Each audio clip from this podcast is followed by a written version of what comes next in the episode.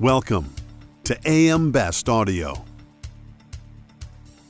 Death benefits paid by life insurers increased dramatically in 2020 and continued to rise through 2021.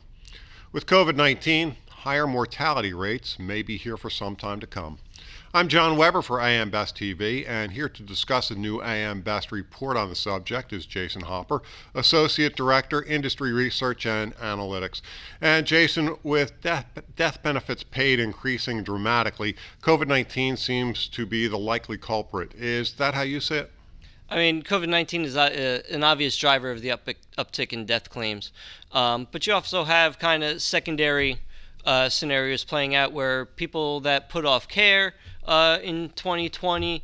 Um, their health issues might have worsened uh, since then, so we're seeing kind of that lingering effect as well, um, which could play out for, for a number of years. Um, obviously, you see a lot of studies on long COVID and, and things like that, um, so we'll see how much that dynamic tends to play out um, over the coming years. Is there anything that jumps out at you when you look at the benefits paid out either by state or region?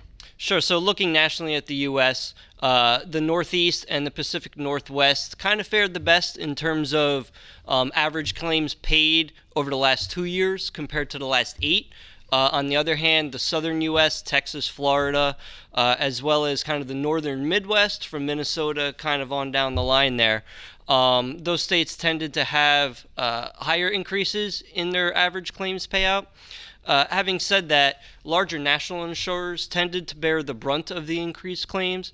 Um, but looking geographically speaking, if you have a small insurer that you know, only writes business in one or a handful of states that is all concentrated in that either southeast, southern part of the U.S. that saw those heightened claims, uh, those are the companies that are probably going to likely feel a little bit more of a severe impact um, from the increase in claims. Uh, could these trends have any impact on insurers reserving or pricing policies?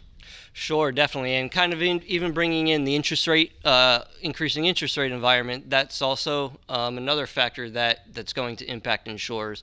So you have a lot of these insurers, um, you know, over the last number of years, pricing policies pre-COVID probably didn't necessarily expect the increase in mortality, so their assumptions were probably a little bit lower than they should have been. At the same time, uh, they probably were not expecting interest rates uh, to increase like they currently are or expected to over the, the short term. Um, so reinvestment returns are also likely to be higher than expected, somewhat offsetting the increase in mortality. Uh, but those are the couple of dynamics in play right now for insurers. Jason, so glad you could join us today. Thanks, John. You can find the full report online at ambest.com. For AM Best TV, I'm John Weber.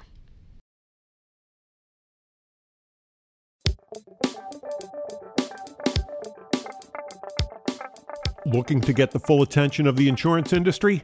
We have the platforms that will do just that. Whether it be AM Best TV, AM Best Audio, Best Review Magazine, or Best Day.